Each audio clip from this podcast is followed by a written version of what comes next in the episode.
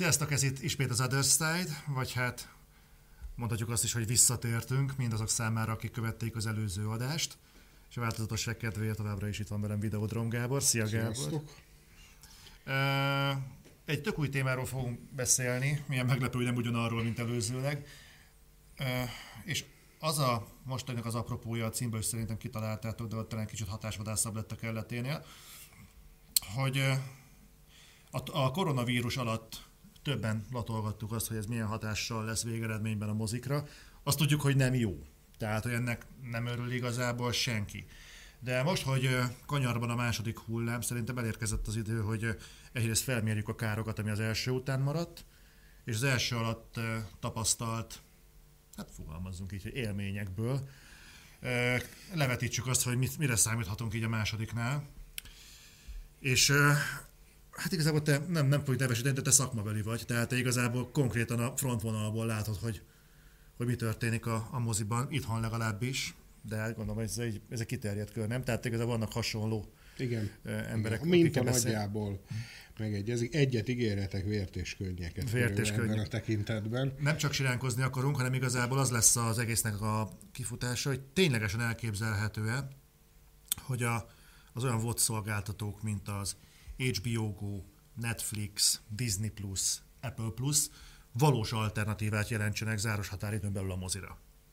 És itt próbálunk az olyan nagyon-nagyon látványos dolgoktól azért úgy elvonatkoztatni, hogy a, ezek a VOD szolgáltatók nem nagy vásznon teszik, amit tesznek, e, meg ilyenek, hogy meg, mennyi esély van arra, hogy az emberek úgy döntenek előbb-utóbb, hogy, hogy nem fognak moziba menni, e, és mivel nem tudom mindegyik ötöknek a nevében beszélni, megpróbálunk egy általános képet vonni a tapasztalatok alapján. Úgyhogy próbáljuk megint így az elejéről kezdeni, hogy a, az első hullám az hogy érintette a piacot szerinted? Na most először szerintem egy picit még előbbről kezdjük. Az még jobb. A, a legfontosabb az az, hogy általánosságban elmondható, hogy Amerikában talán egy kicsit erősebben, de, de Európára is igaz, hogy egy nagyon halvány visszaesés van a moziforgalomban. Ez egy, ez egy tendencia, ami, ami egyébként talán legmarkánsabb a 2018 és 19 közti különbség volt. Mondjuk azt azért hozzá kell tenni, hogy hogy hiba határon belüli. Tehát most gazdasági szempontból úgy értem a hiba határon belülit, hogy mondjuk egy átlagos 100 forintos jegyáremelése már kiküszöbölhető. Aha. Tehát ezt nem gondolnám feltétlen nagy problémának, de létező dolog, és azért azt tegyük hozzá, hogy mindezt egy olyan évben, amikor azért voltak jó filmek gazdasági szempontból. Uh-huh. Tehát ez, ez mindenképpen azért látszik, hogy alapvetőleg a mozira az érdeklődés egy nagyon lehellettel nemzetközileg csökken. Magyarországon, Európában, Kínában, ami ugye nagyon fontos, ez kevésbé figyelhető meg. De nyilván ennek sok oka van. Ez lehet kulturális különbségből, meg bármi. Sok minden. Az, azt gondolom, hogy hiába vannak Magyarországon McDonald'sok, attól függetlenül azért a magyarok nagy része nem tért át arra az étkezésre, mint az amerikaiak, akik tulajdonképpen a gáztűz helyet nem biztos, hogy be tudják kapcsolni otthonukba, hiszen vagy a Mirelitből, vagy a hamburgerből élnek, amit a megébe megvesznek, és ez igaz a filmfogyasztó szokásokra is. Tehát ez egy amerikai, azt gondolom, hogy sokkal könnyebben áll át erre a formára, nagyobb az ingerencia, másrészt Amerikára talán kevésbé jellemző a, a elrejtett gyöngyszemek iránti érdeklődés. Tehát ott is vannak nyilván művészmozi, artmozik, de semmiképpen nem jelentenek olyan piaci tényezőt, mint mondjuk Európában, ahol igenis azért az árthálózat azért csak szereplője ennek a piacnak, és sok embernek fontos abból a szempontból, hogy járjon a moziba, vagy nem. Uh-huh. Úgyhogy ez az egyik fele. Én azt mondanám, hogy szakmai szempontból nem tartom semmiképpen még ezt a folyamatot negatívnak. Amit talán engem egy picit aggaszt ebben a folyamatban, az az, hogy most Covid nélküli dologról beszélünk, hogy például az idei év közel sem nézett ki filmes szempontból olyan jónak, mint a tavalyi. És erre lettünk volna azért sokan kíváncsiak ebben a szakmában, hogy vajon egy határozottan visszafogottabb filmtermés esetében ismét jelentkezik csökkenés, megáll, vagy jókkal durvább lesz a csökkenés. De emelkedésre semmiképpen nem számoltatok. Hát egy, egy határozottan gyengé filmkínálat esetében nem. Ha, világos. Tehát, tehát akkor nem. Hát azért, hadd nem mondjam, hogy azért, azért az a kis gyengécske három milliárd, amit a bosszúállók kivenne a Ultimate mozikasszából, az nyilván mindenkinek hiányozna. Úgyhogy e, e, ez az egyik fele a sztorinak, hogy hogy jutottunk el ide, és akkor, és akkor hát utána jött a covidológia. Hozzátenném, hogy a, az első két hónap sem volt túl jó mozis szempontból. Már Covid első két hónapja ezelőtt? Nem, nem, a január-februárra gondolok. Mondjuk azt hozzá kell tenni, hogy mozis szempontból vannak ilyen megfeneklési időszakok, na január-február az az. Így minden évben? Igen, tehát a, a rendszerint a február végére pozícionált filmek, mint például annak idején februári film volt a Így neveld a sárkányot három, na az már tudja magát hozni. De mondjuk januárra nem hiába pozícionálják kizárólag csak a fos filmeket. Hát gondolom az emberek kiköltekeznek karácsonykor, Így van. három hétig nyögik a szilveszteri másnapot. Így van. Tehát, és most idén nem nagyon volt februári filmünk. Tehát ezt azért látni kell. Mindenki a megváltás tulajdonképpen mozis szempontból a James Bondtól várta. Majd utána a Halálos Irambantól. Hozzátenném egyébként ez a két film, főleg magyar specifikusan, egészen alkalmas arra, hogy helyre rázza a hát dolgokat. Meg a tenet. De a Tenet az azt hiszem, hogy az nyáron lett volna eredetileg is, Igen. talán. Ja, várj, tényleg a James Bond évelején lett A James Bond az márciusban lett Aha, volna, igen, és a halálos iramba pedig áprilisban lett volna, ha jól emlékszem eredetileg. Én tök elfelejtettem, hogy a halálos iramban eltolták. Hát azt egyébként a Universal nagyon jó csinálta, azon egy évvel tolta, nem szarozott. Abban a pillanatban azt jelentette. Abban még belefér egy újraforgatás is. Hmm. Az űrbe. A családi. Családi űr. Családi űr. hát aztán, hogy mit hozott a, Kezdjük talán azzal, hogy ugye ugye magyar, magyar intézkedésekkel vagyunk mi leginkább tisztában, de azért azt látni kell, hogy nagyjából egységesnek mondható a világon, hogy a mozikat lezárták márciusban, vagy még előtte. Tehát ez egy, ez egy ilyen egységesnek mondható dolog. Ebből nyilván hosszú távú következtetéseket nem lehet levonni. A bezárásnak azért van egy olyan része, hogy nem feltétlenül annyira rossz dolog, mert ugye akkor nyilván a helynek nincs költsége. Tehát, tehát mondhatom, hogy egy, tehát mit lehet várni egy bezárástól, az, hogy nem keres senki pénzt, hogy lehet a veszteséget csökkenteni, hogy minimalizálod a kiadásokat ezen időszak alatt. A bocsátások, stb. Hát így van, így van. Azért külföldön is, meg Magyarországon is tudunk a hálózatokról, akik szinte azonnal megváltak a dolgozók felétől. Tudunk olyanról is, aki, aki próbálta tartani, ameddig tudta.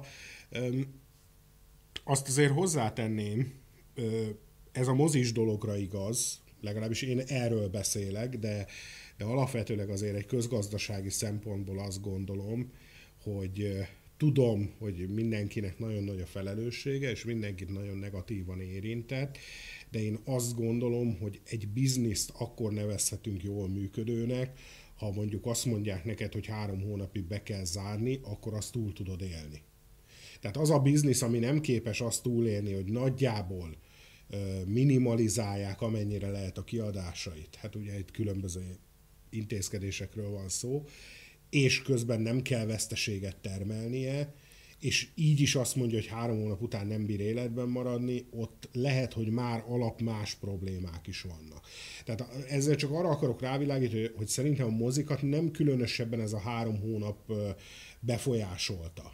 Tehát mert egyszerűen leállt az élet, mondjuk így. Itt szó volt arról, hogy három hónapon belül csődbe mehetnek a mozik?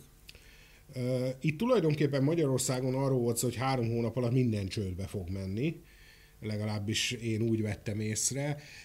E, egyetlen egy olyan ágazata van ennek a sztorinak, ami, ami tényleg azt gondolom, hogy, hogy brutális, az a, az hát ugye a vendéglátás és turizmus. Na mert ők azért nagyon jól tudták, hogy három hónap múlva se fog helyre jönni a dolog, nekik. Tehát azért, amikor amilyen helyzet Olaszországban, ahhoz képest nyilván ezt lehetett sejteni. De igen, tehát azért itt voltak olyan hangok, hogy, hogy bizonyos mozik nem biztos, hogy ezt kibírják. Egyébként hozzátenném, hogy vannak is olyan mozik, akik a hosszabb távú bezárás mellett döntöttek, de, a, de azért a legtöbben megpróbálkoztak újra. ide haza? Tessék? Ide haza Igen, igen. De van rá példa, aki, aki úgy döntött, hogy bezár, és egyelőre nem is nyit ki. Hát a nemzetközi platformon például az EMC mozi hálózatról tudunk, ami ezt nagyon megsínlette. Most nem tudom, hogy az csak átmenetileg zárt be, vagy az végleg lehúzta a redőnyt, de azt tudom, hogy ott... Nem ők most, ha jól tudom, akkor ők már újra nyitnak éppen, de hát most ö, ö, nem olyan egyszerű. Az az igazság, hogy, hogy én, én azért próbálok informálódni az amerikai helyzetről, és azért ez nagyon eltér a magyartól. Tehát ugye ott már eleve a felépítés az államok szintje. Ugye van nagyon sok olyan állam, ahol nem nyithatnak ki a mozik, és vannak, ahol kinyithatnak. Van, ahol megfelelő feltételekkel nyithatnak ki a mozik. És uh, ugye az EMC volt az egyik példa, akik azt mondták, hogy több millió dollárt költöttek arra, hogy megteremtsék a feltételeit a mozizásnak, majd közöttek, hogy nem nyithatnak ki. Tehát és el is hiszem, bár nem tudom, hogy mi a megfelelő feltétel, minden esetben én láttam egy tervrajzot egy, term, egy teremről, ahol voltak plexik, meg egyebek, tehát nyilván erre értették. És akkor utána ugye nagyjából három hónap után ki lehetett nyitni újra, és hát az egyik dolog az az, hogy, hogy nyilván jóval kevesebb a látogató, az, az, az látszik, és nincs filmkínálat. És akkor, és hát nyilván ez azt jelenti, hogy minden mozinak borzalmasan nagy problémákkal kell megküzdenie. Azért itt hozzá kell tenni nyilván, hogy egy mozinak is bizony a jegyszedőnek is ki kell fizetni a fizetését, mert őnek is etetni kell a gyerekét éppen, tehát nem feltétlenül, azt, azt nem szeretem, amikor bárki, bárkinek a problémáját ebben a covidos helyzetben lekicsinyli. Talán azt tartom egy picit viccesnek, hogy aki mondjuk, most mondok egy példát, hogy mondjuk keresett havonta másfél millió forintot, az két hónap múlva vagy három hónap elkezd visítani, hogy hát éhen fogok halni. Tehát e, ez talán nem olyan logikus, de, de a moziknál nem ez a helyzet. Tehát azért a, most azért inkább már Magyarországon beszélünk, Magyarországon azért a mozi az nem úgy működik, hogy ez egy milliárdos biznisz. Tehát azért itt nem, nem dollármilliókat dobálnak egymásnak a mozi tulajdonosok. Két része van a dolognak. Ami az én véleményem, ez nem biztos természetesen azért, hogy minden statisztikával szembe működik, de nekem az a véleményem, hogy és a mai napig tart ez a vélemény, mert lehet, hogy holnap már változnak dolgok, és akkor már nem biztos, hogy ez így van. De jelenleg azt gondolom, hogy a fő probléma a mozikkal kapcsolatban az a filmhiány. Tehát szerintem nem az emberek félelmeivel van gond Magyarországon. Van azt gondolom talán egy 10-20, még az is lehet, hogy 30%-os réteg, akit ez befolyásol. De itt nem, a, de nem ez a különbség, amiről beszélünk. Tehát itt 80%-os eltérésről beszélünk tavalyhoz képest, vagy 70-ről, tehát nem a 30 vagy 20 vagy 10 százalék hiányzik. És... Bocsánat, csak hogy itt, csak értsem, kiről beszélsz, tehát itt egy olyan rétegről beszélsz, akik azok hiányoznak, akik úgy egyébként is szeretnek moziba járni? Nem, nem, nem. Én arra gondolok, hogy e, azok hiányoznak, akik szeretnek moziba menni, és én azt gondolom, hogy e, ezeknek csak egy 30% olyan, aki a vírus miatt nem jön konkrétan. Uh-huh. A maradék 70% az a filmek miatt nem jön. Uh-huh. És hát azért legyünk őszinték, nagyon sok olyan mozi van, aki most már második hónapja van nyitva, és még csak most jutott el oda, hogy kerülnek le a műsoráról azok a filmek, amiket fél évvel ezelőtt is játszott. Mert nem tudta mire kicserélni. És ez, ez egy borzasztóan ördögi helyzet volt, hogy két hónapig úgy kellett nyitva lenni, hogy tulajdonképpen nincs új film.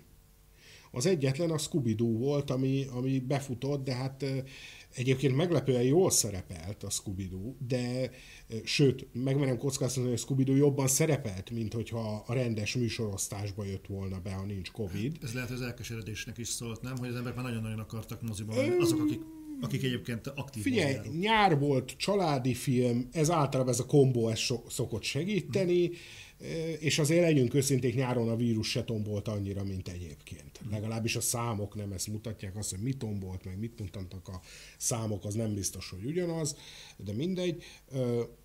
Szóval ugye a nyár folyamán kizárólag a scooby tudott valamit, és ez a moziknak, ez az én véleményem, szerintem a három hónap zárva tartásnál nagyobb megerőltetés volt az, hogy két hónapig film nélkül kellett nyitva lenni. Uh-huh. Tehát ez szerintem nagyon megerőltetés Persze, a volt. költségek akkor már bejöttek. Akkor már bejött, így van. És hát ugye erre, a, erre az időszakra jött meg, a, a, ami már ilyen heti rendszerességgel tolatott tenet. Uh-huh. És hát azt kell, hogy mondjam, hogy bizonyos tekintetben működött a dolog, bizonyos tekintetben nem. A nézőszám az bizakodásra ad okot, tehát eh, azt mutatja, hogy körülbelül eddig a Tenet például Magyarországon annyit tudott, mint az eredet, ami a Nolan egyik legsikeresebb filmje nálunk. Uh-huh. Tehát az mindenképpen bizalomra ad okot. Ugyanakkor ez a film, ez most senkit nem fog megmenteni, mert az egész ország minden mozi ezt játsza. Tehát ugyan, tehát most például most megnézi 120 ezer ember, de mondjuk az a 120 ezer ember sokkal kevés, jobban el van osztva, mint eddig, így tulajdonképpen ez már senkinek sem segített, és alapvetőleg az látszik a teneten, hogy ugye a Warner azt mondta, hogy kiáll a mozik mellett meg minden, de azért az látszik a teneten a különböző feltételrendszerből, amiből azt hiszem nem csinálnak titkot, mert a Variety is megírta, hogy a Warner ugye azt kötötte ki, hogy a moziknak minimum két hónapig kell a tenetet játszani, és megemelte a kölcsöndíjat csak ennél az egy filmnél. Mi ez a kölcsöndíj? Hogy Ez az, amit a, a, a forgalmazónak kell fizetni a mozi egyből. Tehát például egy magyar, magyarországi Így van. forgalmazó, ez közvetlen kifizeti Így az van. összeget a Így Warnernek van. azért, ha játszhassa a tenetet. Így van, így van. És ezt, ezt kimondottan megemelték a tenetnél, és emellett kötelezték a mozit, hogy két hónapig játszani kell. Mondom, ez alapvetőleg szakmai titok lenne szerintem, de mivel a Variety megírta, is szerintem nem probléma, ráhivatkozok. És hát ugye azt látjuk, hogy amikor éppen itt a piaci szereplők a levegőért küzdenek, akkor egyrészt ez jó, másrészt nem jó. Nyilván ez előrevetíthet majd egyfajta jövőképet, hogy majd esetleg többi cég hogy reagál erre, meg ilyenek. Ugyanakkor nyilván ezek a feltételrendszerek a Covid helyzetnek szóltak, legalábbis gondolom, hogy a mozisok is ebben reménykednek. A Warner meg nyilvánvaló, hogy végzett egy számítást, hogy mennyi ideig kell a moziba lenni, mekkora eredményekkel a tenetnek ahhoz, hogy megérje nekik így kiadni. Kicsit szerintem ez egy olyan, olyan ö, káposzta is, meg kecske kategória, úgyhogy valójában senkinek se lett jó a végeredmény. Illetve hát azt gondolom, hogy végülis a Warner egyelőre, ugye most a 200 millió fölött van a tenet, úgyhogy még másfél hónapig játszák a mozik, ha, ha nyitva lesznek persze. Tehát szerintem végsősorban a Warner nem fog feltétlenül a tenettel olyan rosszul járni. Úgyhogy, és emellett most ugye még jött a Mulán, ami, ami hát mondjuk fogalmazzunk úgy finoman, hogy visszafogottan teljesít, és még egy filmet megemlítenék, ami után összecsaptunk ezt a tinézét, ami, ami megint csak azt mutatja, hogy az érdeklődés megvan, de a filmekkel határozott probléma. Na most Bocsánat, egy gondolatra én még a tenetre visszakanyarodnék, hogyha igazából a Warner kidolgozta ezt a pénzügyi stratégiát, amivel ki fogja adni ezt ugye uh-huh. megemelt bérleti díjjal, stb., akkor miért tologatták ennyit a tenetnek a premierjét? Szerintem a tologatásnak az volt az oka, hogy tulajdonképpen nagyon sokáig ők sem tudták, hogy pontosan mit akarnak. Egy, kettő, várták az Európa szerte való mozinyitást, és a kínai teljes körű mozinyitást. Ö, most például tudni kell, hogy Romániába például még akkor sem nyitottak ki a mozik, amikor a tenetet végül elengedték. Tehát így is azért ezek a dolgok is számítanak. Hozzátenném, hogy azért a Warner még így is határozottabb és körül körül írhatóbb elképzelésekkel rendelkezik, mint a Disney. Tehát a Disneynél látszik, hogy össze-vissza kapkodnak, hogy ott ugye a főigazgató tavaly nyugdíjba ment, és az új igazgató az, az szerintem fogalma sincs, hogy mit csinál jelenleg. Tehát ott, ott annyira fogalmuk sincs, hogy mit csináljanak. De főleg ezek a bemutató dátumok, vodolás, meg egyebek, elképzelés. Tehát ők össze-vissza csaponganak. De Warnernek azt gondolom, hogy például mondok neked valamit, ami nagyon jól érzékelteti azt, hogy a Warnernek a, a hozzáállását ez a dologhoz. Hogy mostanában, amik kijönnek előzetesek marketinganyag, mindenhol ott a végén, hogy csak a mozi van. Uh-huh. És a Warner meg a Sony volt eddig az egyetlen, aki szó szerint lenyilatkozta, hogy nem fogja odaadni streamingnek, amit ők moziba szántak nagy filmek, az csak moziba lesz. Az, hogy mikor, az egy kérdés, de csak moziba lesz. Nagyon fontos azért az, hogy, hogy maga a formátum mellett azért kiálljanak nagy stúdiók. Mondjuk hozzátenném, hogy talán a, a Warnernek a kiállása azért is érthető és logikus, mert a nagy stúdiók közül talán ők a legkockázatvállalóbbak. Tehát mondjuk azért, legyünk őszinték, egy Disney egy Joker soha büdös ebben nem forgalmazna. Nem, nem is forgatna le. Így van. Igen. És akkor itt tartunk a, a, a koronavírusnak gyakorlatilag a tombolásán. Át, átmentünk az első hullámon. Mik azok a tapasztalatok, amiket sikerült levonni a Covid az első hullám alatt, azt leszámítva, hogy nem küldtek filmeket, és hát zárva kellett lenni. Onnantól, hogy megnyitottak ezek a mozik, tapasztaltok-e például változást a mozilátogatóknak a habitusába? Vagy igazából bármit megnéztek, amit eléjük raknak? Nem, nem. Tehát egyértelműen érezhető az, hogy, hogy amik, amíg nem jöttek egyáltalán új filmek, addig konkrétan senki nem jött moziba. Uh-huh. Tehát volt néhány extra esemény, mit tudom én, újra elővéve a visszajövőbe, és akkor arra jöttek páran, de alapvetőleg kijelenthető, hogy most nem akarok oldalakat nevesíteni, de ahol ezt megírták hírbe, ott lehetett olvasni a komment szekcióban, miért menjek-e megnézni, akkor fél éve fönn van a neten. Tehát ez, ez egy ilyen elég általános vélekedés lett ebbe a dologba, nem jöttek egyáltalán az emberek, és amikor elkezdtek szivárogni filmek, akkor azt mondanám, hogy hogy akkor hirtelen, tehát azt tudni kell, hogy amikor nem jöttek a filmek, akkor így a mozik azok így elkezdtek napi szinten óriási veszteségre dolgozni. Majd amikor egy-kettő jött, akkor talán valamivel jobb lett a helyzet, de még mindig veszteséges, és sajnos most az látszik, hogy hiába van Tenet meg Mulan, összességében szerintem most jelenleg még mindig veszteséges a moziknak a összességében a nyitvatartás. Ez konkrét számok nélkül, de úgy, úgy, úgy közelítve, hány tenet kell ahhoz, hogy egy hónapban mondjuk ki tudjon jönni mondjuk a, a Mozi Plus-ba? Hát én ezt nem így nézném, én ezt inkább éves szinten nézném, és azt mondanám, hogy évente minimum 6, nem, akkor úgy mondom, hogy évente minimum 3 giga sikerre, és legalább 6 blockbusterre van szükség. Ezek mik, e, e, tehát csak hogy értsük a giga siker meg a blockbuster közti különbséget. A blockbuster az a, a mondjuk a blockbuster az, a, az, az mondjuk azt gondolom, hogy a Tenet belefér, bár nem jó példa. De mondjuk a te, most férjen bele a Tenet, de nem jó példa, majd erre is kitérek, de nem jó példa. A, a giga az a, az a minyonok például. Uh-huh. Tehát az, az nagyon, tehát egy nyár közepén egy minyonok, az verhetetlen. Uh-huh. Tehát a, de ugyanígy igaz a bosszúállókra is, vagy mondjuk egy Star Wars filmre Magyarországon, e, ez a, ez a nagyon teteje. És a, mondjuk egy Marvel kapitány, az már inkább csak a blockbuster kategória. Uh-huh. És az jobb példa, mint a Tenet. A Tenet az, az, az nem jó példa, és, és Ugye most itt mindenkiben felmerülhet a kérdés nyugodtan, hogy na de hát most jöttek filmek, és akkor mégis mi a baj? Az a baj, hogy nem jó filmek jöttek. És ez most nem arra vonatkozik, most mielőtt bárki azt mondaná, hogy ó, de nekem nagyon tetszett a tenet, az remek, csak az a baj, hogy nem ebből a szempontból. Ez kizárólag én kereskedelmi szempontból nézem a dolgokat.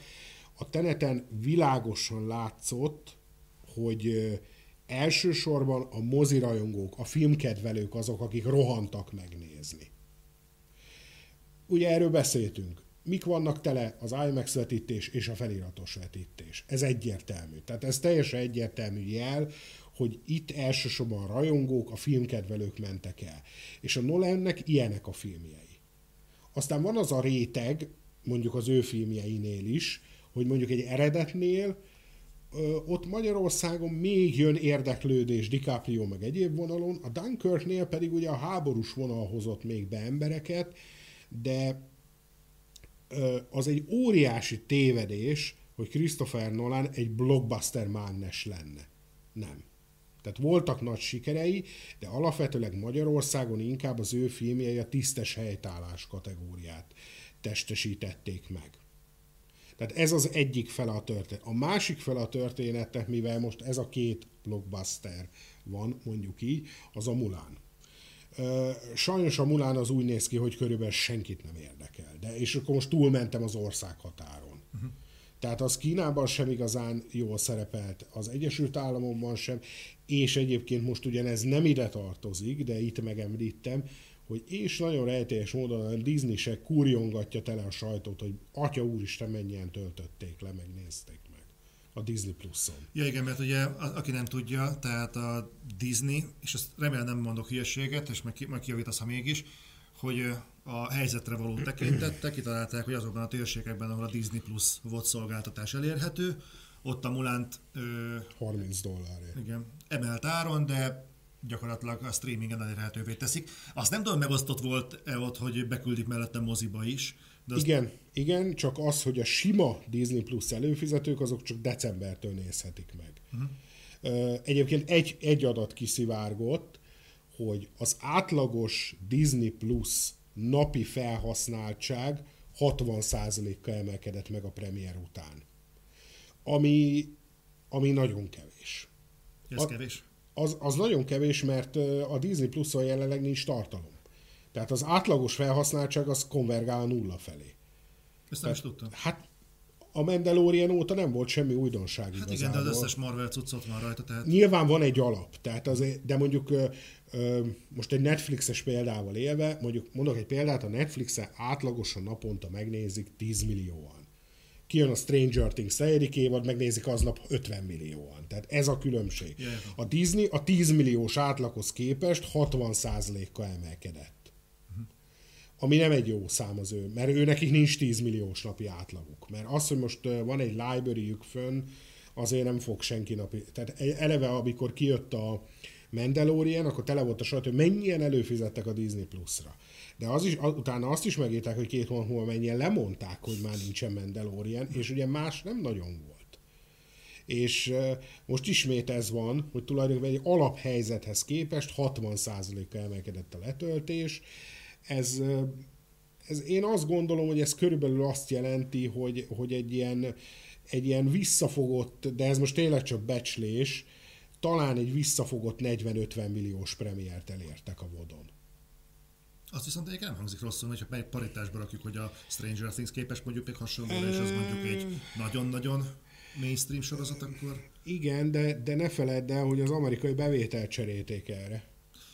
Ja, igen. Szóval, igen, tehát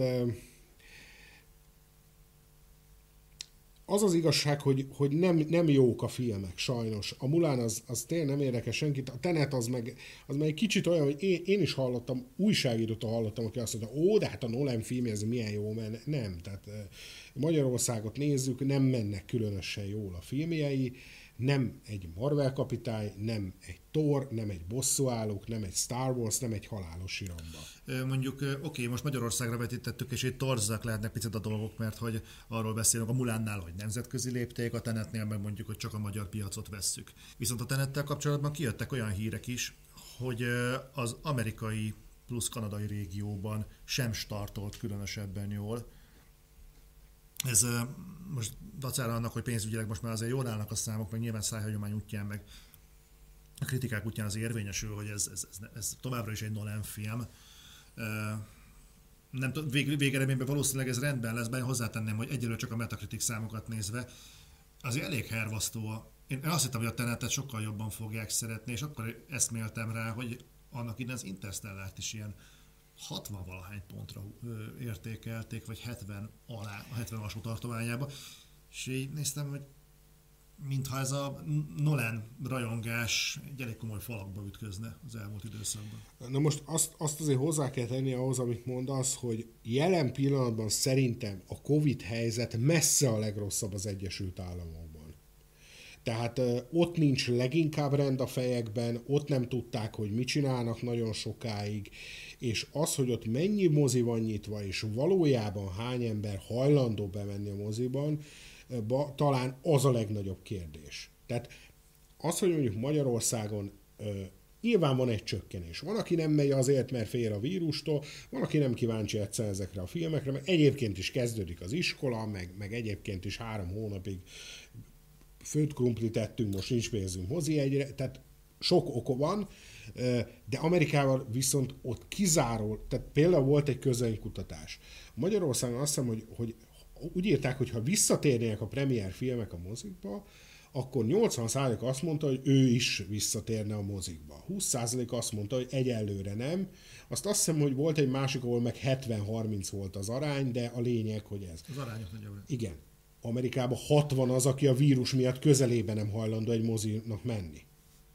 20 az, aki lehet, és 20 az, aki igen. Tehát, tehát itt ennyire eltolódott a, a probléma, hogy hagyták ennyire e, mondjam, súlyosbodni a helyzetet.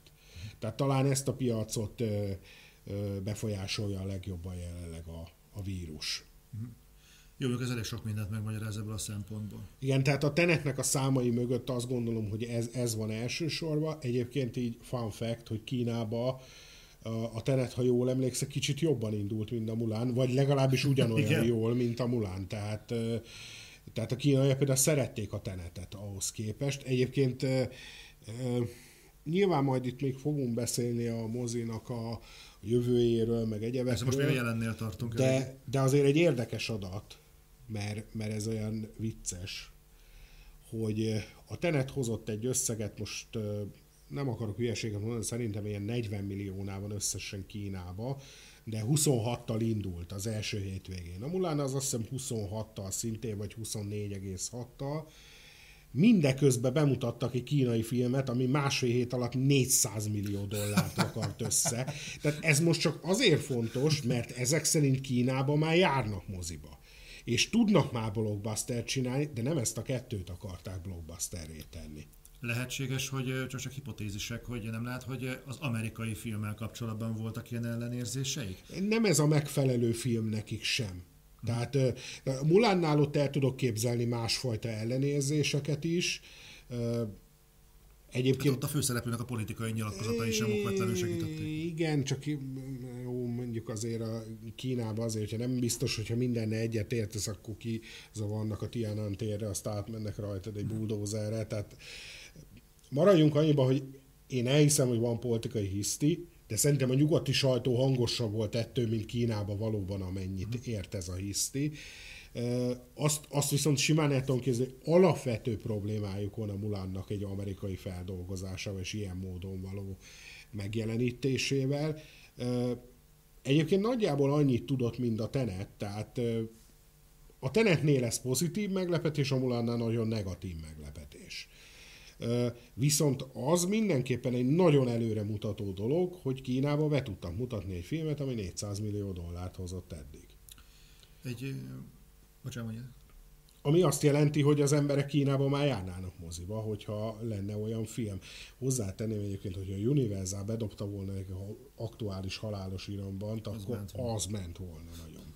Az nagyon ment volna. Jó, hát erre most nem mondok semmit.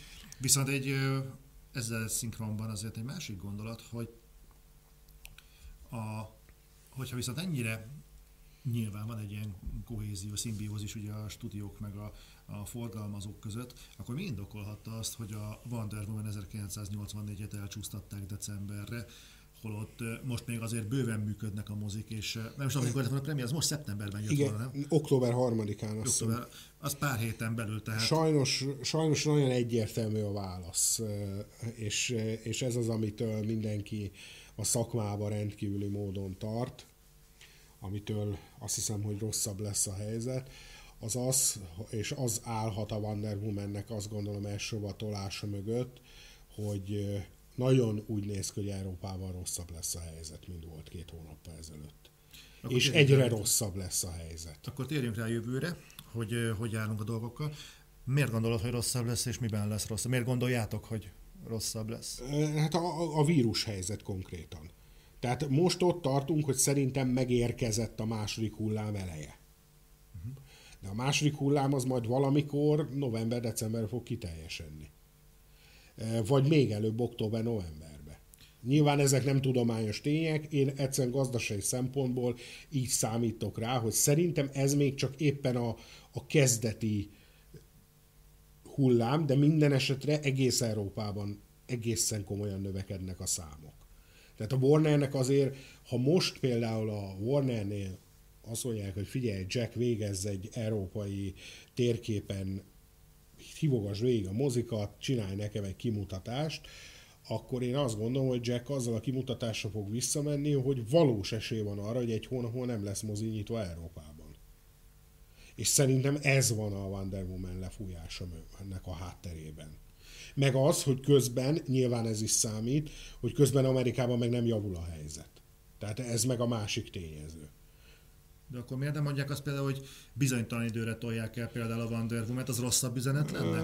Mert az, hogy azt mondják, hogy december, az sugalhatja azt, hogy a stúdió úgy gondolja, hogy decemberre már normalizálódik a dolog, de hogyha itt november-decemberben éri a csúcsot, igen, az a baj, tudod, hogy a, hogy a stúdió az, hogy mit gondol, az nagyjából nem érdekel senkit, mert egyikük sem virológus, meg infektológus. Egyébként azt kell, hogy mondjam, hogy Universal csinálta marha jól. Áprilisban eltólt a halálos iramban egy évvel, nesze. Igen. És, és akkor le van a gond. Tehát mondjuk azt azért hozzátenném, hogy azért ez a fajta magatartás azért nagyon-nagyon jelentős terheket ró a mozikra. Mert ugye most itt három szereplője van a történetnek, a stúdió, a néző és a mozi. Jelenleg az abszolút az, aki csőd közeli állapotba juthat ebből, az a mozi. Tehát a stúdió azt túl fogja élni, mert ők már újra dolgoznak, tehát Szóval az a baj, hogy, hogy amikor arról beszélünk, hogy mondjuk egy mozinak mekkora tartalékai vannak, nem akkora, mint egy Warnernek. De még a nagyon mozi láncoknak sem, tehát az de, EMC. De tehát, miből tudják ilyenkor fenntartani magukat, ha nincsen mozi a tévéből? Vagy... De még nem kell magát fenntartania. De nem kell magát fenntartania. A, Mondok neked például egy nagyon egyszerű dolgot, amiben egyből világos lesz a dolog, hogy ugye a Disney megvette a Foxot. Igen. Ebből, ebből a dealből miért a legtöbbet? Hát gondolom, én most a, első nem egy Alienre tippelnék. Nem, a TV csatornája a Foxnak. Tehát a mozis részleg az konkrétan semmi volt a tévés részleghez képest. Fox News, ESPN, ez, ez, ez a tévés részleg ez sokkal többet ért az egész díjből mint a mozis. A mozikra gondoltam, de érthető végeredmény. És, és a Warnernek például ott az HBO. Tehát, tehát például ott is lehet súlyozni, meg a Warnernek is vannak tévés projektjei. Erre gondoltam, hogy a tévéből élnek meg addig, amíg mondjuk a mozik. De mondjuk a Disney például a, a, a, egész, engem is meglepően rengeteg pénzt hoz a Disney parkok, meg hát a merch. Uh-huh. Tehát azért bárhol a világon eladnak egyszer csak egy, egy Star Wars figurát, azonnal csillingel a Disneynek a kasszája. A Disney az tíz éven keresztül nem csinál semmit, akkor is profitálna. Jó. Tehát a, a, azt gondolom, hogy azért a stúdióknak, a nagy stúdiókról beszélek, ott azért ez nem jelent likviditási problémát, ami történt. Ezzel kapcsolatban eszembe is jut, hogy én láttam valahol egy, egy grafikont, ezt lehet, hogy nekem te küldted még át annó, hogy egy-egy stúdiónak miből áll össze a bevétele. És ezt te küldted át nekem? De lehet. Lehet. És ott a listavezető az a Pokémon volt. Így van, azt emlékszek is rá. Uh-huh. És én a Star Wars-nál lepődtem meg, hogy én azt hittem, hogy a Star Wars az, az jó, nem hiringattam magamat hiú ábrándokban, hogy nyilván nem a filmből szedik elsősorban meg magukat, de azt valósággal meglepett, hogy a ekkora grafikonból inkább ennyit tesz ki a film. Így van. Így van. Hiszem, hogy a, értem, hogy én gondoltam, hogy a merch az nagyobb, de hogy ennyivel nagyobb, az és, és vannak még, még egyéb érdekes dolgok, mert például a, nem tudom, emlékszel rá, hogy ezen képregény karakterek is szerepeltek a listán. És például, hogy a, a Batman nagyon elő volt. De hogyha megnézted a grafikont, hogy miből áll, akkor nem a filmek, a képregény, ott is a rengeteg merch, meg a, a táskák, meg a uzsitáska, tűzolt, ugye, űrgolyhók, űrgolyhós tűzoltó. Tehát, vagy lángszóró, űrgolyhós lángszóró. Fú, most én nem rémlik előttem. Én, én szerencsésen az agyam kitatálta magából az űrgolyhókat. Én azt, az, hú, a Schwarz. Az megvan, most ezt miért kell? Tíz év munkája volt elfelejtenem azt a szörnyűséget. De ö, azt gondolom, hogy, hogy pont ezért a filmstúdiókat ez nagyon komolyan nem érintheti. Nyilvánvaló, hogy azért vannak persze ennek a történetnek nagyon jelentős vesztesei. Mondjuk egy Lionsgate stúdió, akik ugye nem ugyanakkor a szardarabba gurítanak, mint a Warner. Tehát őket ez sokkal jobban érinti ez a történet, és ha megnézzük elsősorban, amikor jönnek ezek a hírek, hogy elbocsátások, meg ilyenek, az inkább rájuk jellemző.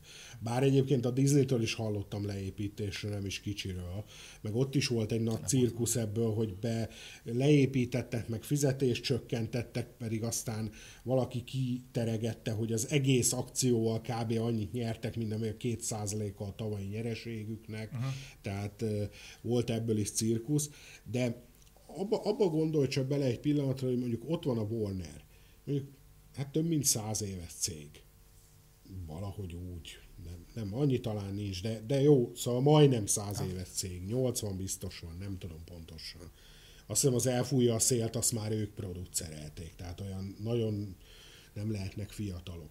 És gondolod, hogy az ő library lehet vagy olyan 4-500 film, lehet több ezer tévéműsor, a rengeteg HBO-s tartalom, ugye az Warner, tehát, tehát ha ők csak ott ücsörögnek és ezekből élnek, az valószínűleg bőven elég ahhoz, hogy fönn tudjanak maradni. Nyilván, nyilván, hogy veszteséget okoz, de akkor, hogyha azt nézzük, hogy az idei évre az volt a tervünk, hogy nyerjünk vagy a nyereség legyen 5 milliárd dollár, de ahhoz képest veszteség van. De ha azt nézzük, hogy fizikailag egy Warner ebben az évben mennyi pénzt veszített, akkor azért azt gondolom, hogy nem olyan túl sok összegről beszélünk. Oké, okay, a stúdióra most már értjük, hogy uh, igazából ők ők át tudják ezt vészelni. Azok, Legalábbis megvan, a nagyok, igen. Akiknek megvan ez a merchandise háttere, meg ezek az egyéb kiegészítős dolgok, akkor azok megvannak. A moziknál mi igaz abból, hogy ti elsősorban nem is a jegy, jegy árakból éltek, vagy hát ti nem abból éltek, hanem inkább a, a saját mercsetekből, a popcorn, kóla, perec, meg eh, ilyenek? Vagy ez egy ilyen urban legend inkább? Hát ez inkább ilyen részigazság, azt mondanám. Azt, azt gondolom, hogy jelen pillanatban a mozinak a bevétele, bevételénél ez eh, már elengedhetetlen része uh-huh. annak, hogy nyereségről beszélhessünk. Ugye azt látni kell, most vegyünk egy egyszerű példát, 2000 forint egy mozi egy. Ugye lejön belőle az adó. Uh-huh. Majd utána lejön a forgalmazónak a része belőle, és akkor a végén ott azért egy ilyen elég halványka összeg marad, ez mozi egy után van egyébként a forgalmazónak a része? Ez Igen. nem úgy van, mint ahogy a mozi is, hogy a forgalmazó is megveszi például a stúdiótól, hogy egyszerű összegbe kivizeti ezt ez, ez már a disztribúció kategória, e, ebben már azért nem mennék bele, mert konkrétan azért ezek a nagy stúdió szerződések, ezek hogy is mondjam, ennek azért a részletei már titkosabbak hmm. annál, de de nem, tehát a, a magyar forgalmazó az a mozi egy után kap pénzt. Az, hogy ő hogy boltolja le mondjuk a Warnerra, az meg a kettejük közt lévő szerződés. Azt nem lenni exaktabb, de akkor... Nem. Hm? És szóval így marad egy, egy, mondjuk úgy, hogy nem túl jelentős összeg, tehát nem akarom nevesíteni, mert nem akarok inkább, de nem olyan magas összeg, így is látják, hogy értjük, hogy azért itt nem 2000 forint haszonról beszélünk. Így van, egy... így van. Tehát itt, itt a lényeg az körülbelül az, hogy mondjuk úgy nevesítem, hogy a mozi biztos, hogy kevesebbet keres egy jegyen, mondjuk 800 forintnál. Tehát annál biztos, hogy kevesebbet keres. De ez mozinként eltérő. Uh-huh. Tehát tudok én olyan mozit, mit tudom én, ahol még a mai napig is 800 forint egy jegy. Nyilván vidéken. Na de hát akkor ő keres körülbelül 2-300 forintot egy jegyen. Tehát úgy még nehezebb. Ö, és akkor nyilván ezt amivel lehet, azt, azt próbálja kiegészíteni a mozi. Egyébként hozzátenném, hogy, hogy saját véleményemet mondom, én nem vagyok nagy pártja a moziba való röfögés, böfögés, zabálás, szürcsölés egyebeknek senki nincs erre rákényszerítve, hogy ott fogyasztja az estebédet, de mégis megteszik sokan. Nem, nem vagyok annak híve, amikor azzal jönnek az emberek, hogy de miért olyan drága a kóla. Miért olyan drága a cool? Azért, mert itt ennyibe kerül, és mindenki el tudja dönteni, meg akarja elvenni. Én azt gondolom, hogy ha mondjuk, most csak egy példa, hogy mondjuk fölmész a várba, és ott egy büfébe akarsz inni, vagy az saját példám, voltam én olyan szállodában, a három decis ásványvíz ezer forint fölött volt. Tehát, voltam olyan is. tehát innentől kezdve azt gondolom, hogy, hogy ez kereset és kínálat. Tehát, Magyarul, ha elmegy ennyiért, akkor elmegy? Nyilván igen. Nyilván igen.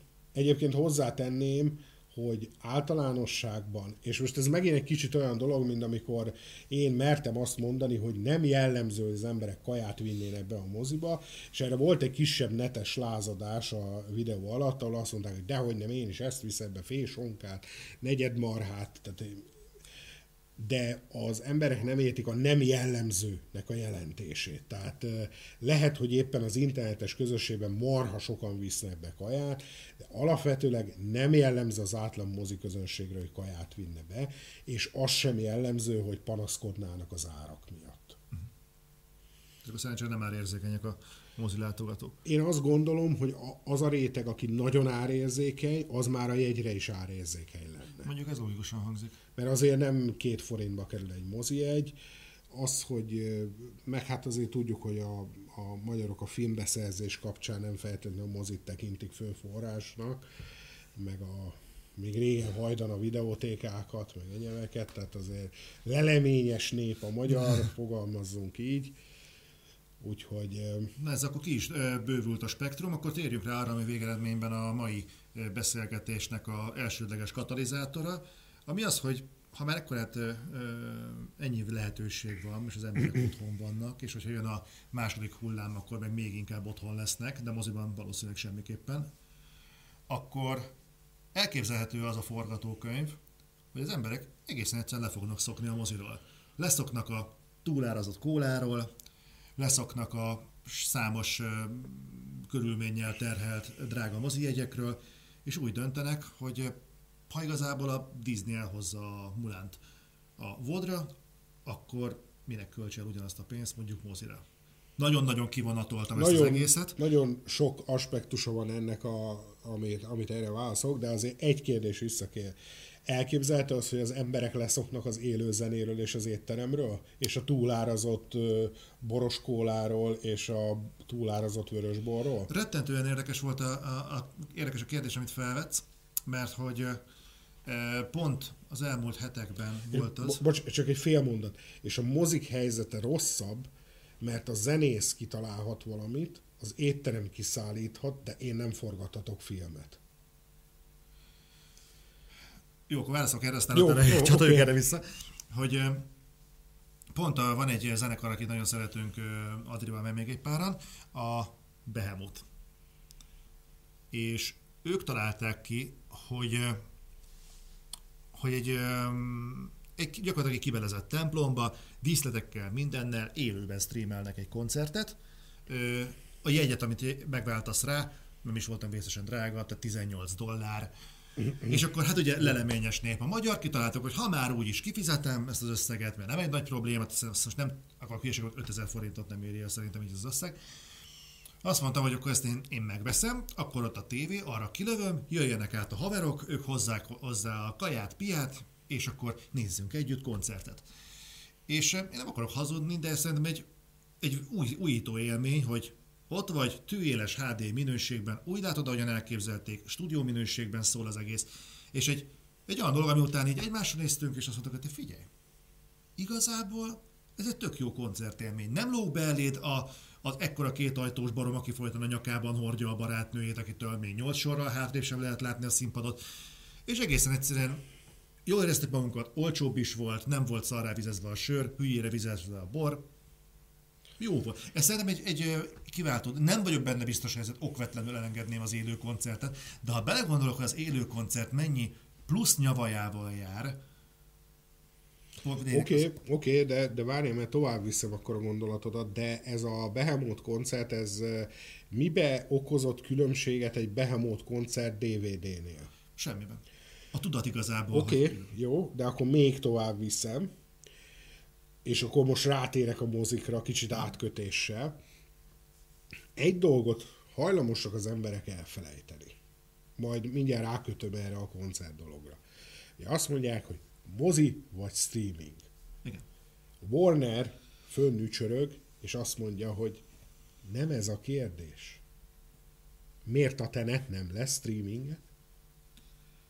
Nyilván előbb-utóbb. De, vár, de ez nagyon fontos, mert nem arról, tehát a Warner nem úgy gondolkodik, hogy ezzel keresek, vagy ezzel, hanem ő úgy gondolkozik, hogy ezzel keresek, és utána ezzel keresek. Tehát, tehát ez egy nagyon fontos lépcsőzet ebbe a rendszerbe, hogy a Behemothnak is az éri meg a legjobb, hogy megcsinálja az európai turnét, majd kivág egy Blu-ray-t, és abból is elad mondjuk 2000 darabot.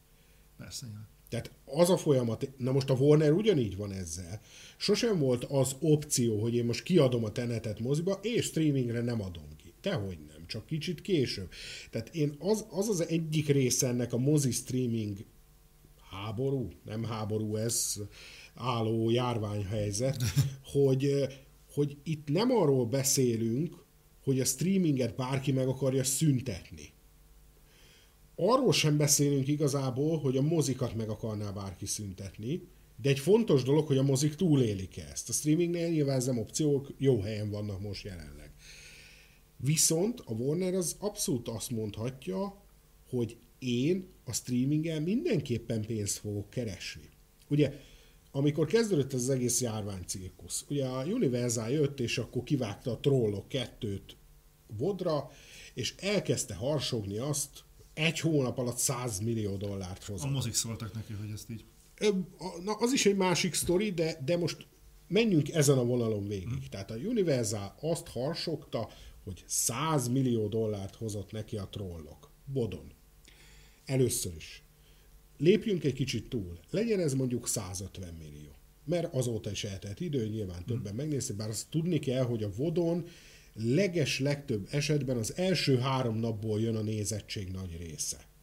Magyarul a bevétel is, de ugye ott kicsit másképp számolódik hmm. ez, de 150 millió. Oké. Okay. Első paraméter. 100 millióval került a film. Tehát annyi volt a költségvetés. Második paraméter. A Universalnak nincs saját VOD szolgáltatója, tehát ő nem tehát amikor te vodon eladsz egy filmet, van saját VOD szolgáltatód, ez mondjuk lehet a Disney Plus, vagy akár majd a Warner esetében valószínűleg az HBO Max előbb-utóbb átalakul ezzé, akkor a 20% adó leszámításával kvázi az összes pénz hozzád megy.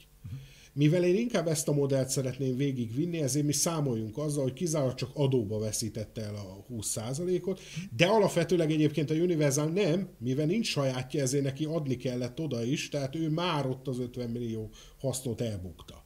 De számoljunk úgy, hogy azt nem bukta el. Akkor most ott tartunk, hogy akkor körülbelül a 20 millió dollárt keresett azzal, hogy Vodra kiadta a filmet. Az első részhez valószínűleg hasonló fogadtatása lett volna a moziban a másodiknak, 400 milliót hozott. Tény, hogy ebben az esetben a Universalnak sokkal több pénz kell a moziknál hagyni, mint amennyit a VOD szolgáltatónál, de akkor is a véleményem szerint a most valahogy úgy áll a serpenyő, hogy az egyikbe az van, hogy olyan 30-at kereste, a másik olyan 100-at kereshettem volna. Most ez kizárólag csak a megjelenés. Na de a trollok mindenképp kijutott volna vodra. Lehet, hogy akkor nem 150 milliót hoz, hanem csak 80-at, de akkor is kijutott volna vodra. Tehát akkor is az a pénz nagyjából megkeresődött volna, mert akkor viszont a mozinak kellett volna a költségvetés kitermelnie. De ez még mindig csak egy része a sztorinak. A Universal a trollokra rajzfilmsorozatot akart építeni rajzfilmsorozatot nem lehet építeni egy olyan filmre, hogy egyszer csak kijön vasárnap délután négykor a vodra. Tehát nem lehet. A Universalnak az első troll filmmel a saját bevallásuk szerint 5-600 millió bevételük volt a merge-ből. A trollbabák, a troll poharak, a troll kulacsok, meg jó brand. Tehát egyébként ez egy jó brand volt annak idején, jól ment nekik. Tehát, na most azt tudni kell, hogy az összes háttér, minden, ami ami a marketing és amitől egy film nagy valami lesz, az nem működik vodon. Egyébként pont azon gondolkodtam... Ez hogy érted, nem működik? Tehát... Nem működik. Tehát a, a VOD, most nevezzük meg a Netflix, az pontosan ugyanaz, mint az étkezésben a McDonald's. Egy gyors fogyasztás, gyors étterem, gyors videótéka. Lemegyek, lefekszek az ágyba, kibontom a sört, benyomom a Netflixet, mi ment föl, ma, ö, jó, elindítom. Ennyi. Erre nem lehet marketinget, merchandise-t. Például nagyon sokszor Há, elhangzott az a mondat a Netflix, hogy ők is akarnak franchise-t építeni, de nem tudnak. Ezért nem tudnak, mert egyik film sem képes akkora nyomot hagyni az emberekbe, hogy abból kijöjjön majd egyszer egy franchise, mert a gyors fogyasztásnak ez a lényege, hogy most megnézem épp a, a ilyen sorozatot, olyan sorozatot, Egyébként az is még érdekes ehhez, hogy ugye egy kivétel van, a Stranger Things. De, és itt jön be az, hogy viszont ez leginkább a filmekre igaz. A sorozat egy kicsit más, mert egy picit tovább marad meg az ember agyába. Azt ugye nem lehet másfél óra alatt túlmenni rajta. Az az legalább egy három-négy napos, még binge-watchingolás esetén is akkora projekt, hogy végignézd az egészet és azt nem lehet olyan könnyen kiverni az emberek fejéből. A sorozatnál eleve egy érdekes dolog, hogy jövőre jön a második évad. Most lemegy egy sima egyszerű film, volt ez a Charlie Stronos, amikor a netflix amikor halhatatlan Zé, katonák, az, az a borzalom. És akkor mondta a Netflix, hogy ő folytatást akar, meg univerzumot építeni. Azt közben nem érdekelt senkit. Na most, hogyha mindez egy sorozatban megy, akkor ott már eleve egy kérdés, hogy lesz-e második évad, meg egyebek, de a, de a lényeg, hogy nagyon érződik a Netflix-féle üzleti modellen, hogy ez így ebben a formában minden, ami a háttéripar, az nem működik. És ráadásul globális a probléma. Mondok egy nagyon egyszerű dolgot. Magyarországon az utóbbi pár évben megmozdult a képregénypiac. Minek köszönhetően? Mert sok Netflixes Marvel sorozat volt? Lófaszt. Azért, mert bosszúálló, mert 21 Marvel film lement. Nem lehet Ezért. egymást erősített? Nem. Nem, mert Magyarországon még nem is volt Netflix. Aha. Tehát nem, ez, ez egyértelműen a mozi, például mondok, egy, egy, van egy ismerősöm, aki egy könyvkiadónál dolgozik. És nem akarom nevesíteni, a lényeg, hogy kiadtak egy könyvet. És a könyvből az adaptáció a Netflix-el jött ki. És azt mondta a srác, és ez egy nagyon jó példa, amivel ezt tudom ezt illusztrálni, hogyha azt a szart moziba bemutatják, akkor annyi könyvet adtunk volna, hogy nem győzzük gyártani. De így senkit nem Majd adáson kívül megkérdezem, mi volt ez. De mondta, hogy de így nem érdekel senkit. Így semmit nem segített nekik, hogy volt egy Netflix premierje a filmváltozatnak. És azon, bocsánat, csak így előttem van, hogy, mond, hogy a, példa, amit említettél, hogy az ember levágja magát a tévé elé, bambán kapcsolgat, valamit elindít, lehet nem is tudja micsodát, és így, így el van magába. Részben azért is maradt ez meg bennem, picit magamra ismertem, de másrészt meg felmerült bennem, hogy mennyit változtatna ezen a dolgon, hogyha például egy mozihoz hasonlóan nem általánydíjasok lennének ezek a szolgáltatások, hanem mindegyik film mondjuk be lenne árazva. Mert így filmenként igazából felelősséggel tartozol, ha máshol nem a pénztárcát felé, hogy mit nézel meg, mire költesz. Talán kicsit felrázva nézni az ember, jobban odafigyelne rá, és nem csak így a szemrágó úmiaként tekintene ezekre a filmekre. Hát ugye ez volt a régi amerikai TiVo modell. Ugye a 2000-es évek elején, 90-es évek végén Amerikában ez ment a tévé, hogy fölmentél a listára, nyomkodtad, az két dollár, megnyomtad, bekötyögted a hitelkártya számot, és nézhetted a filmet. Uh-huh. És ezt váltotta le tulajdonképpen. Tehát ez már egy működő modell volt, de, de úgy gondolták, hogy ez nem jó, vagy nem, nem megfelelő, és ezzel akár rá is térhetnénk egy másik nagyon fontos dologra ezzel az egésszel kapcsolatban. Az ö, maga a járvány, ugye mindenki azt mondta, hogy ó, oh, hát most aztán a Netflix, ó, oh. na hát most a Netflixnél ott azért nézzük azt, hogy már ők sem forgatnak jó ideje. Tehát a második hullámra a Netflix is problémába fog kerülni. Állítod a forog a Witcher 2, nem? Állítólag az már itt Európában forog, de amennyire a Warner úgy gondolja, hogy egy hónap múlva nem lesz mozi nyitva Európában, én úgy gondolom, hogy akkor viszont forgatás se uh-huh. lesz egy hónap múlva Európában. De igen, egyébként a Witcher-t azt én is olvastam. Lényeg a lényeg, hogy a streaming szolgáltatókat is sújtja az, hogy nem tudnak forgatni. Ráadásul ők sokkal gyorsabban dolgoznak. Tehát a, a második hullámra már bőven fogja a Netflixet befolyásolni azt, hogy nem tudod forgatni ebben az évben szinte. Uh-huh. Tehát, tehát őnáluk is azért majd szép lassan elkezdenek fogyni a tartalmak. Közben ugye a Netflix sikeresen kivívta a filmforgalmazók haragját, melynek köszönhetően szerintem szép lassan majd el fogják veszíteni a tartalmakat, annak köszönhetően, hogy mindenki elindítja a sajátját. Tehát így. Ezért mindig az, hogy belemartak a mozikba? Hát nagyjából igen. Uh-huh. Nagyjából igen. De igazániból itt, itt a probléma az az, hogy annak idején Netflix úgy indult el, hogy ez egy mondjuk így online videótéka lesz, mindenki ideadja a filmjét, nálam megnézhetitek, ti visszakaptok egy csomó pénzt, egy picikét megtartok magamnak. Ez, ezt mindenki nagyon jó ötletnek tartotta. Mindenki. Még a Disney is. Igen ám, csak egyszer csak a Netflix kitalálta, hogy ez a picike kis részből én olyan sokat kerestem, hogy elkezdek én is filmeket forgatni. Na itt szarta bele a ventilátorba. Egyébként a mai napig rohadt, nagy, rohadtul menne a Netflix, és a mai napig lehetne egy általános gyűjtőhely, aminek indult. De ez már sokaknak nem tetszett, hogy ők, ők is akarnak filmet gyártani, ők is akarnak ö, tartalmat felrakni az oldalra, és ugye innentől kezdve ez utána még eszkalálódott tovább. Minden esetre én azt gondolom, hogy a stúdiófilmek hamarosan eltűnnek a Netflixről ez azt gondolom pár év kérdése, itt azért hosszú távú szerződésekről beszélünk. Na most, hát a karantén alatt nekem is volt Netflixem, mert egyébként nem vagyok nagy pártja.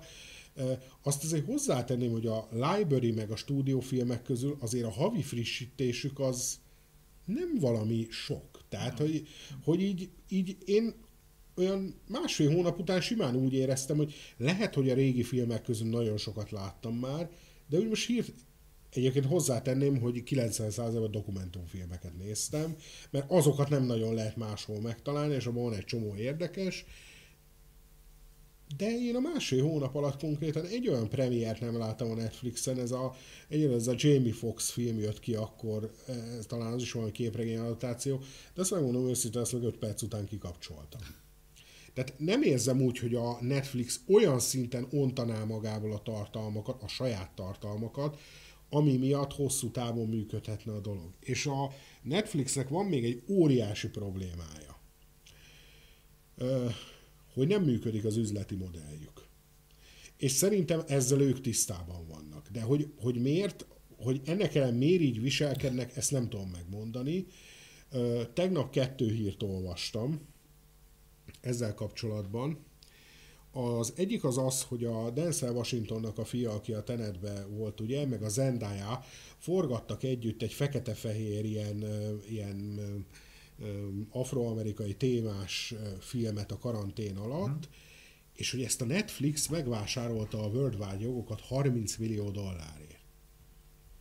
Igen. Szerintem ez mondjuk körülbelül 300-at érhetett ez a film, de ők 30 ért megvették, remek biznisz, majd utána a következő hír, hogy a Halle Berrynek a boxolós filmje, ami az ő rendezői debütálása, azt is a Netflix hasonló összegér vásárolta meg. Igen. A Netflix szórja a pénzt, gondolatlanul szórja a pénzt. Közben egyébként tavaly hír volt a New Yorki tőzsdén, hogy 3 milliárdos hitelt készülnek felvenni. Tehát biztos, hogy sokat keresnek nagyon a Netflix-el, de valami a mateknál nem stimmel. És, és ez ilyen piaci tényező jelen pillanatban, hogy ezt mindenki tudja, hogy egyrészt a Netflix számolatlanul veszi meg a független tartalmakat, művész tartalmakat, ilyen-olyan tartalmakat, csak azért, hogy ki tudja dobni az oldalra, másrészt pedig ezeket rendszeresen túlfizeti. Tehát ezért a két filmért, amit most megvettek, hogyha ezért valóban kifizettek kb. 60 millió dollárt, akkor az a cég, aki ezeket legyártotta, azok most éppen pesgőbe fürdenek, hogy ez, ezért tudtak 30 millió dollárt összeszedni. Tehát kizártnak tartom azért, hogy a Zendayával meg a Denzel Washington fiával forgatott fekete-fehér film, az bármilyen piaci körülmények között megérne 30 millió dollárt. Hát most nem akarok hülyeséget mondani, nincsnek előttem számok, de a a, a Róma, amit, igen, amit küldtek igen. Oszkára is, hát az sem volt azért egy ilyen, amit beszélünk, az egy blockbuster. Pedig azért az nagyon, az nagyon kegyeltje volt az akadémiának. Igen, és egyébként azért is nagyon sokat fizettek. Tehát az is megint egy fekete-fehér, oké, okay, témája jó, meg Oscar kompatibilis, egyébként én például a filmet is nagyon szerettem, de, de azért is túl fizettek. Tehát, hogy, hogy jelen pillanatban Netflix két dolgot csinál.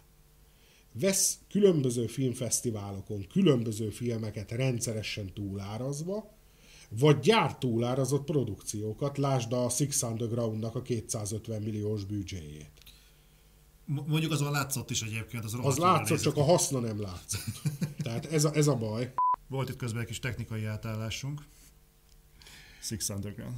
Six Underground bemutatja azt, hogy a Netflix mennyire nagyon-nagyon sok pénzt költ el feleslegesen.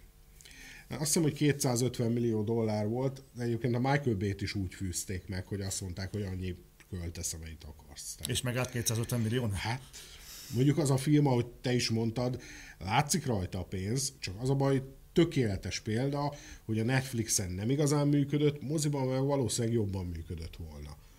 Nem ez a Netflixnek a fő, nem ez kéne, hogy legyen Netflix fő profilja, hanem mondjuk olyan, mint a kimenekítés, amiről beszéltünk is, hogy szerintem maximum tized annyiba került, mint a Six Underground, vagy mondjuk ötöd annyiba, de akkor már nagyon fölé lövök.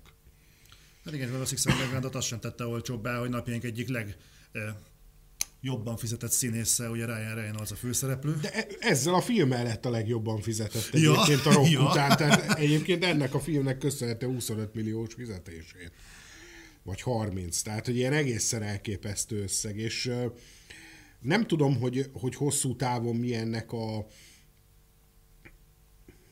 a jövőképe, mert nem hiszem el, hogy a Netflix nem látja a rossz üzleti modellt.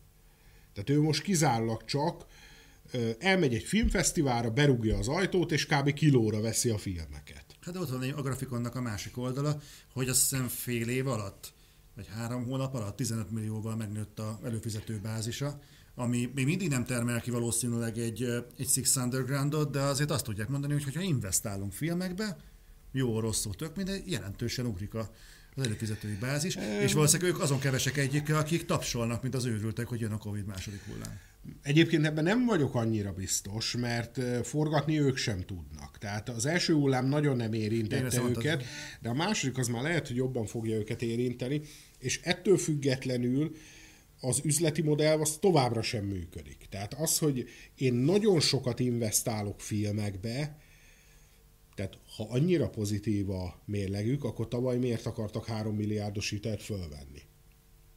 Tehát, és ugye oké, okay, Covid alatt 15 millióval ment fel az előfizető, de tavalyi év volt az első, amikor viszont lefele mentek. Uh-huh. Tehát nyilván ez köszönhető a Disney Plusnak, meg egyebeknek. A lényeg a lényeg, hogy Amerikában jelen pillanatban úgy működik, hogy előfizetsz ezekre a izékre, mert meg akarsz valamit nézni. És egészen tavalyig a legtöbb amerikai úgy volt vele, hogy ó, előfizetek erre, előfizetek arra, előfizetek amarra. Tavaly a trend megváltozott. Az emberek elkezdték észrevenni, hogy ennek az a végeredménye, hogy előfizettem mindenre, és havonta kapom a 100 meg 120 dollár levonásokat azért, mert ennyi sok vacakra előfizettem, és elkezdtek szelektálni. És ezért lett például a Netflixnél egy, egy, egy elég húzamos lemondási hullám. Amihez persze most tök jól jön a Covid, mert kezdenek visszamenni, vagy talán már túl is mentek azon, ahova lementek, de azért felmerül a kérdés, hogy magára a Netflixre nem a mozik vannak hatással, hm. hanem a Hulu, az HBO Max, a Disney Plus, ezek lesznek hatással rájuk. A Netflix az az igazság, hogy kiborította a vödröt, és a stúdióknak nem tetszett ez a dolog, és szerintem a Netflix jobban tette volna, hogyha megmarad egy könyvtárnak, mindenki elégedett lett volna, most ehelyett a Netflix is filmgyártóvá vált, így viszont a stúdiók elkezdtek streaming szolgáltatóvá is válni. Egy nagyon picit visszakanyarítanám a dolgot a mozikra. Ugye itt ment a, most már tudjuk a nagyrészt rémhírkeltés, hogy minden szinten, nem csak a mozikra vetítve, hanem a társadalmi hatása a Covid-nak. Biztos lát ezeket a híreket. Itt mindenki földön futó lesz.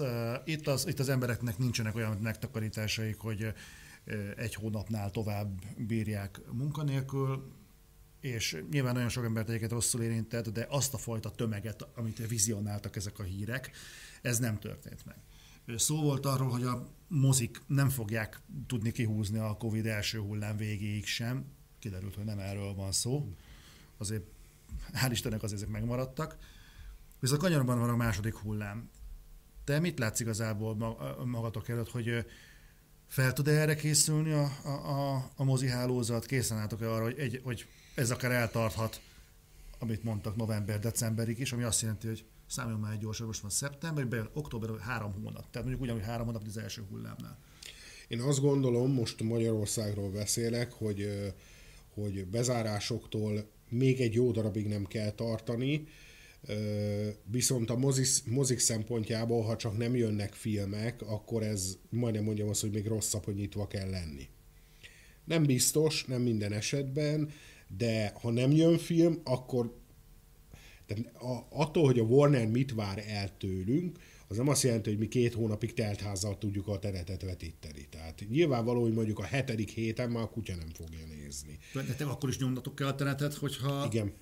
egy jegyet nem adtok el? Igen. Helyet akkor is kell biztosítani a, a Warner új feltételei szerint, amiket támasztott. Szóval én azt gondolom, hogy ha ennyire nem lesznek filmek, akkor ez mindenképpen problémát fog jelenteni, és igen, azt is ki kell mondani, hogy az emberek részéről lesz egy elfordulás. Nem hiszem, hogy a streaming szolgáltatók felébe, felé. Tehát a mozit nem kiváltja a streaming szolgáltató. A streaming szolgáltató háborús övezete az nem olyan két térfeles harc, hogy a mozik harcolnak a streaminggel, sokkal inkább a tévével. Uh-huh. Tehát ugye... Kábel tévével? Például, például. Ez az egyik fele. A másik fele, a streaming az sosem lesz alkalmas egy dolognak a kiváltására, az pedig a blockbuster. Ezt nem fogja sosem tudni. Tehát itt most rekordokról beszélünk, és amikor rekordokról beszélünk, akkor a streaming, a Netflix belöki azt, hogy 30 millióan nézték meg, 40 millióan nézték meg, vagy 100 milliót hozott a trollok, vagy 150 milliót. A Jurassic World másfél milliárdot. Tehát a, a két, tehát van egy olyan lépcsőfok, amit a streaming egyelőre képtelen megoldani megugrani. Egyébként ez hozzátartozik az árfekvéshez is, tehát azért ez is igaz, de az biztos, hogy a brutál blockbuster, tehát a felső kategória, azt nem tudja a streaming prezentálni. A másik dolog, amit nem tud a streaming prezentálni, az a, az a meglepetés. Ezt talán beszéltünk is valamikor múltkor erről, hogy például a streaming szolgáltatók korában egy fűrész, a sosem lehetne annyira kimagasló siker, mint a mozik világába. Egyszerűen csak elsikadna a többi között. Nem azért, mert rossz film, hanem azért, mert két nap múlva ott az új horror a streamingen, és nem foglalkozol vele, hogy hát igen, ez most tök jó volt, de nem igen. tud akkor a hírveréssé válni, nem tud úgy kiforrani, nem tud egy franchise anyja lenni. Most az, hogy ez jó vagy rossz, az egy másik kérdés, de a streaming eleve a lehetőséget elvágja. Tehát ott ez nem történhet meg, de igaz ez az ideglelésre, egy csomó ilyen kisebb filmre, egyébként múltkor azt hiszem pont a láthatatlan ember kapcsán beszéltünk erről, hogy annak a filmnek azért az, hogy hozott 100 millió fölött, azért az egy nagyon meglepő pozitív eredmény volt. Egyébként azt így kidobták volna a streamingre, lett volna egy kis vízhangja, hogy van, meg pozitív, meg egyebek, de, de nem lett volna ekkora siker. Egy, egy kérdés, hogy nekem például a, a streamingnél az egyik ilyen, tök hogy a streamekről beszélünk, alatt a moziról kellene, de szerintem az a kettő e, e, mégis a párhuzamosan fut valahol, hogy nekem például az ilyen kísérleti filmek, vagy, vagy egy kisebb e, fókuszú filmek azok, amik rohadtul hiányoznak. Mondok egy példát, legutóbbi pár hete láttuk a The Night Is the World című filmet ez, egy, ez gyakorlatilag egy kamara darab, egy kamara zombi film. És esküszöm, hogy hosszú idők óta, de megkockáztatom, hogy talán a kezdetek óta a legjobb zombi film, amit forgattak. Rettenetesen jó. De nincs fent sem Netflixen, nincs fent HBO-n, a többit nem tudom, de szerintem a Disney Apple-on tök feleslegesen keresnénk ezeket. Tehát a horror ez annyira alulreprezentált műfaj ezeken a felületeken, ahol aztán viszont tényleg elférne. Hát igen, mert még azért ez is egyébként egy tök érdekes dolog, hogy a streamingek esetében jelen pillanatban a korhatár besorolás az még egy, egy, egy viszonylag ilyen ismeretlen terep. Tehát e, itt most mindenki tojáshéjakon lépd el. Egyébként az is egy nagyon érdekes dolog, ugye például Romániában, vagy éppen Magyarországon elég durvák a korhatár szabályok. De például azt hiszem, hogy Bulgáriában sem olyan egyszerűek, Lengyelország valamivel enyhébbek, és egyelőre még a streamingek itt, itt egy kicsit bizonytalan talajon mászkálnak, tehát ez is lehet egy oka, hogy a horror annyira nem erőteljesen képviselődik, illetve van még egy nagyon érdekes kérdés a streamekkel kapcsolatban, mégpedig Kínában nincs streaming. Ha lesz, akkor oda nem a Netflix fogja berakni a lábát, vagy a Disney, hanem a kínai állami népi streaming szolgáltató. Biztos vagyok abban, hogy a kínaiak nem fogják engedni be a Netflixet meg a Disney-t. Uh-huh. Tehát ez biztos, hogy ez akkora biznisz a kínai e, ilyen modell, hogy, hogy nem fogják engedni. Akkor pedig ugye csak kell a mozi. Egyébként hozzátenném, hogy a nagy stúdióknak, leszámítva a Disneynek jelen pillanatban szerintem nem tudja, mit csinálok főnökét, egyértelműen úgy tűnik, hogy mindenkinek van jövő szándéka a mozikkal kapcsolatban. Mindenki azért tudja azt, hogy a, nézd meg, folyamatosan arra panaszkodunk, hogy rebootok, remékek, második rész. Igen. De, de ez miből táplálkozik? Csak a régi mozis sikerekből. Most például mondok egy nagyon egyszerű dolgot, Top Gun 2. Most azt éppen kidobnák a Netflixre. Lenne vala a harmadik rész? Biztos, hogy nem. Tehát ott nem tudna egy olyan sikert, nem tudna egy olyan széles kört elérni, mint amennyit szeretne. Most így hirtelen nem is ugrik be nekem, hogy ezekre a streaming felületekre kiadott filmek, nem sorozatok, filmek, melyikért meg folytatást? Nincs igazániból rá igény, és ezért mondtam, hogy, a foly- hogy valamivel sorozat formátum egy picit jobban működik. Csak tényleg egy picit, mert valamivel tovább ragad az agyadba, valamivel tovább tud lekötni, ezért erőködik minden streaming a sorozatokkal meg egyébként azért, mert a filmformátum meg még kevésbé működik náluk. Tehát valami, valahol ez lehet az alap, de én azt gondolom, hogy, hogy ez, és, ja, és a másik, maga a háttér. Tehát ugye egy Top Gun második rész. Kora, ugye kezdjük megint az alapoknál. Amikor a, csinálnak egy ilyen filmet, ugye megint az, hogy nem arról van szó, hogy stream vagy mozi hanem stream és mozi is, csak kicsit később. Tehát a bevételek maximalizálása semmiképpen sem mehet el abba az irányba, hogy azt mondom, hogy csak itt fog menni. Mert akkor az egyiket kivágom a francba, ami tök... Ez, egyébként a Disney, csak hogy megint az értelmi fogyatékosságra menjek rá, amikor közli, hogy már pedig ő nem ad ki Blu-ray-ket és DVD-ket Európában, és hamarosan meg fogja szüntetni a fizikai formátumot. És pont azon gondolkoztam, hogy mert hogy menjenek a Disney Plus-ra. De ez miért jó? Tehát az, hogy a piacnak egy részét kizárod, e, ez semmire nem jó. Kereskedelmi szempontból az biztos, hogy semmiképpen nem vezet előre, hogy mondjuk nekem van egy, mondjuk a Mulán, és hogy lehet, hogy csak mit olyan 10 ezer DVD-t tudnék bele eladni, meg 5000 Blu-ray-t, meg mit olyan 2000 4K-s Blu-ray-t, de miért ne adjam el? Ők nem biztos, hogy át fognak menni a vodra. Egyáltalán Igen. nem jelenti azt, hogy... Lehet, hogy csak egy kicsi réteg, de ez kicsit hasonló a bakelit lemezhez, hogy a mai napig vannak, akik azt vásárolják. És hogyha én tudok eladni bakelit lemez, pont, pont az ilyen, hogy mondjam, ilyen erősebb metálvonalon van hmm. néhány együttes, akik ugye ezt csinálják is, hogy 500 példányba kiadnak egy bakelit lemezt. Mert van rá igény. Tehát az hülyeség, amikor a piac egy részét kizárom menjenek a Disney Plus-ra. És ha nem akarnak, és ha ő fizikai formába szeretné, mm. akkor nem tudja megvenni, mert Disney szerint ő nem elég jó vásárló, vagy nem tudom. Tehát az biztos, hogy az nem egy jó üzleti modell, amikor azt mondom, hogy neked nem adok, de neked adok. legjobb üzleti modell, akkor mindenkinek adok. De tudod, ilyenkor lehet arra hivatkozni, hogy csökkentik az ökológiai lábnyomukat, Ó, és, és ott zöldek akarnak lenni. E, aha, igen. igen. Egyébként, ami még, még egy érdekes kérdés talán így a vége fele közeledve, hogy, hogy viszont, és ez kétségtelen, hogy az biztos, hogy a mozizásba be fog következni egy változás. Ami visz, és ami szerintem nagyon nem jó, hogy ez a változás pont a mozi és a filmrajongókat fogja kellemetlenül érinteni. Én azt gondolom, hogy a változás abba az irányba fog elmenni, hogy egyre kevesebb kisköltségvetésű, értékesebb, izgalmasabb alkotás fog bekerülni a mozikba. Ezeknek a helye szép lassan áttevődik az ilyen streamingekre, és többek között ezért is imádom a Netflixet, hogy a Rómát sosem láthattam moziba, és, és, ez, és ez meg fog történni, mert ezeknek a kisebb projekteknek csak erre van esélyük, és a mozik pedig egyre inkább rá fognak arra menni, hogy a, a nagyobb filmek, blockbusterek, Hozzátenném egyébként, hogy hogy a független és kisfilmes piacon jelenleg brutális a telítettség.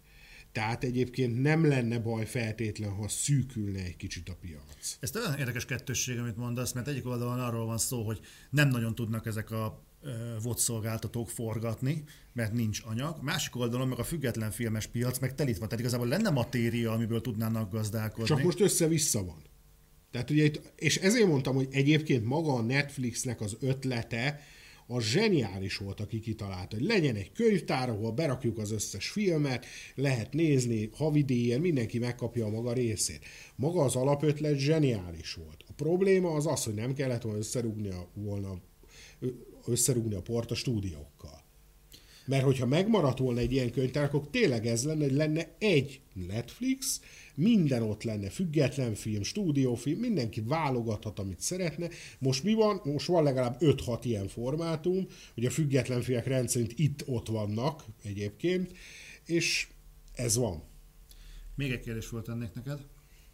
Uh, igazából azt, ami így, hát mondjuk az, hogy egy nagyon meredek felvetés, hogy te elképzelhetőnek tartod-e, hogy oké, okay, a stúdiók gyakorlatilag azzal, hogyha a mozit elvesztik, elvesztik igazából a bevételnek egy jelentős részét. Így van.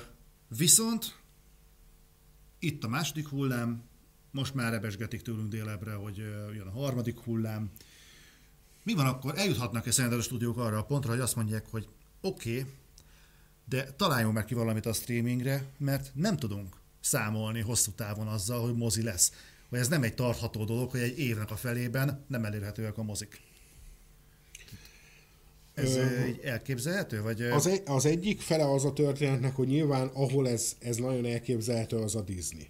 Hm. Tehát a Disneynek van egy saját streaming szolgáltatója, ami ráadásul most már eléggé a világon sok helyen elérhető. Úgyhogy ő esetükben ez valóban egy, egy komolyan fennálló dolog. Hozzátenném, hogy mindössze, ha jól emlékszek, de lehet, hogy most tévedek, idén még két Disney film várható. Nyilván nem valószínű, be fogják őket mutatni, de talán a Fekete Özvegy meg a Jó, Soul, a Pixar film. Talán ez Aha. a kettő várható még idén. Lehet, hogy tévedek, nem biztos, fogalmas is, de erre a kettőre emlékszek igazán. Nem biztos, hogy ezeket bemutatják.